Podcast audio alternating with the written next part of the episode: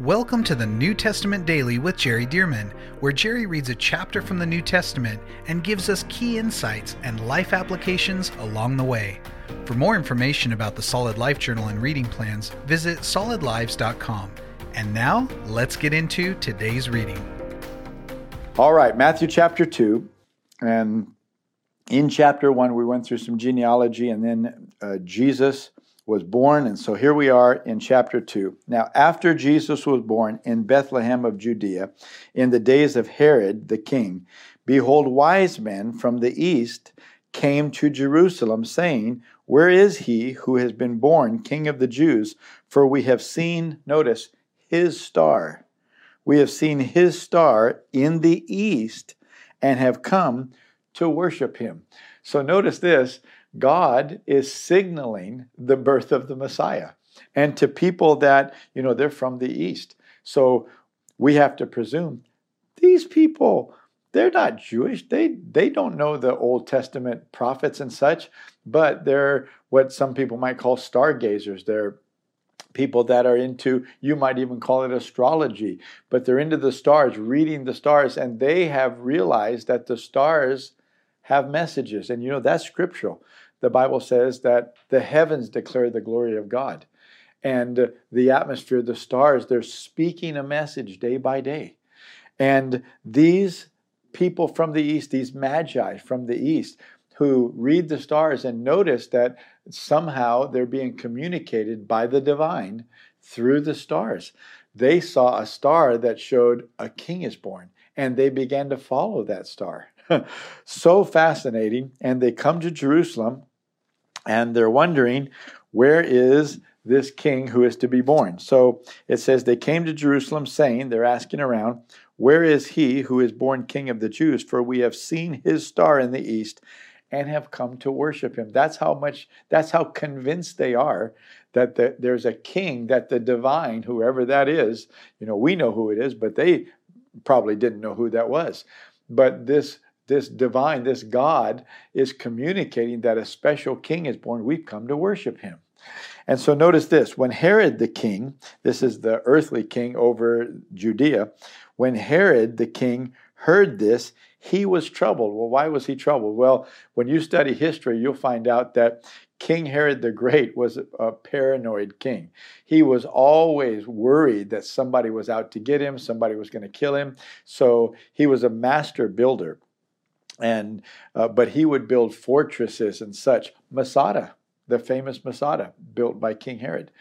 Uh, the great. And so, anyway, he was paranoid anyway. And so, when he would hear that a king was to be born, that's a threat. That's a threat. And so, when Herod the king heard this, he was troubled, and all Jerusalem with him. And it says, And when he gathered all the chief priests and scribes of the people together, he inquired of them where the Christ was to be born. So, what it doesn't say here is whether or not the chief priest heard that the Magi were saying a king is born. But nonetheless, Herod knew hey, if anybody knows about a king being born around here or something prophesied, it would be the chief priests, it would be the rabbis, it would be uh, the, the religious rulers. So he called them, and watch this. He inquired of them where the Christ was to be born, because Herod knew that it was prophesied that a, a, Jewish Messiah was coming. And so he knew the Jewish leaders would know this. So he called them and asked them, uh, Where is the Jewish Messiah supposed to be born? And they answered. They didn't have to go do research, they knew the scriptures. They answered and said, In Bethlehem of Judea, for thus it is written by the prophet. But you, and they started quoting it chapter and verse, but you, Bethlehem, in the land of Judah, are not the least among the rulers of Judah, for out of you shall come a ruler who will shepherd my people Israel. Then Herod, when he had secretly called the wise men, so he had this conversation with the scribes and the chief priests, and he learned from the scriptures the prophecies of where the king or the Messiah was to be born. And then, when he had secretly called the wise men, he determined from them what time the star appeared. And he sent them to Bethlehem and said, Go and search carefully for the young child, and when you have found him, bring back word to me that I may come and worship him also. Oh, that's a lie, though. He was not intending to come and worship the new king he was intending to destroy him. But he didn't want to tell the wise men or the magi that. And so he said, Go ahead and find him and bring back word. What's interesting is uh, if the chief priest and the scribes knew about this uh, report that the magi had come and said, We saw his star, the king is born, why wouldn't they go to Bethlehem? Bethlehem is not all that far from Jerusalem where they are. I mean, it's not that far at all. And why wouldn't they go? Well, they they just didn't have the confidence that he was coming anytime soon. And even when he came and he grew up there and he taught, they didn't believe it. And so you can tell if they didn't believe it when he's there, you know, as a 30 year old rabbi, minister, teacher, doing miracles, if they're not going to believe it then, they're certainly not going to believe some magi from the east who don't even have a Bible. And so they didn't go see, but the magi went to find him. So King Herod said to the Magi, Go and find him, but bring back word to me so that I may go worship him also. Verse 9 When they heard the king, they departed, and behold, watch this the star which they had seen in the east went before them. God was literally guiding them to the place where Jesus was. It says, uh, the star went before them till it came, till the star came and stood over where the young child was. This is only God can can control the moving of the stars in the sky, and we know there there's a lot of uh, you know there's a lot of how that's happened. It's not just like a star is just moving on its own because the earth is rotating on its axis. The earth is orbiting around the sun. I mean, there's a lot going on in this solar system. Only God could create could control this to where the magi who are now in Jerusalem, they were in the east, saw the star. Now they're in, it led them to Jerusalem. Now it's still leading them somehow and it stood over. How in the world does it stand over the place? Well, they were able to read this, and God knew that they would be able to read it. And the Lord was leading them through this star. And so it says, uh, till the it came till the star came and stood over where the young child was. So notice now he's not a baby in Bethlehem anymore, but he's a young child. See, because this would have been a couple of years, you'll see that in just a moment, around a couple of years uh, that they were traveling. Since the baby was born, they saw the star and they began to travel. And so, verse 10 when they saw the star, they rejoiced with exceeding. Uh, exceedingly great joy. So they could tell that the star stopped, at least it had the appearance of stopping in a certain place. And they rejoiced, like, we're here. Look, it's not moving like it was before. They rejoiced with exceedingly great joy. And when they had come into the house, notice not into the the cave or or the barn or whatever you know people's interpretation of where Jesus was born, the stable. No, when they could come into the house, they saw the young child, not a baby. They saw the young child with Mary, his mother, and fell down and worshipped him. And when they had opened their treasures, they presented gifts to him. He's just a little child, but they presented gifts to him gold, frankincense, and myrrh. They really believed this was a king. Then, being divinely warned in a dream, thank God that God warned the Magi in a dream. Then, being divinely warned in a dream that they should not return to Herod, they departed for their own country another way. See, they're from another country in the east. So, verse 13 Now, when they had departed, behold, an angel of the Lord appeared to Joseph in a dream. Notice there are dreams and angels, uh, there are things happening for about 400 years before the birth of the, the Lord, before actually the angel appearing to Zacharias in the temple to announce John the Baptist, Jesus' cousin, and his uh, birth, his uh, supernatural conception with Elizabeth and then the birth. Before that, for about 400 years, it was spiritually silent. There was no prophetic utterance going on. There was no supernatural occurrences happening, and we call that the intertestamental period between uh, between the end of the Old Testament days, and we're talking about Ezra and Nehemiah with the historical books, but the prophets' books, of course, we get all the way to Malachi.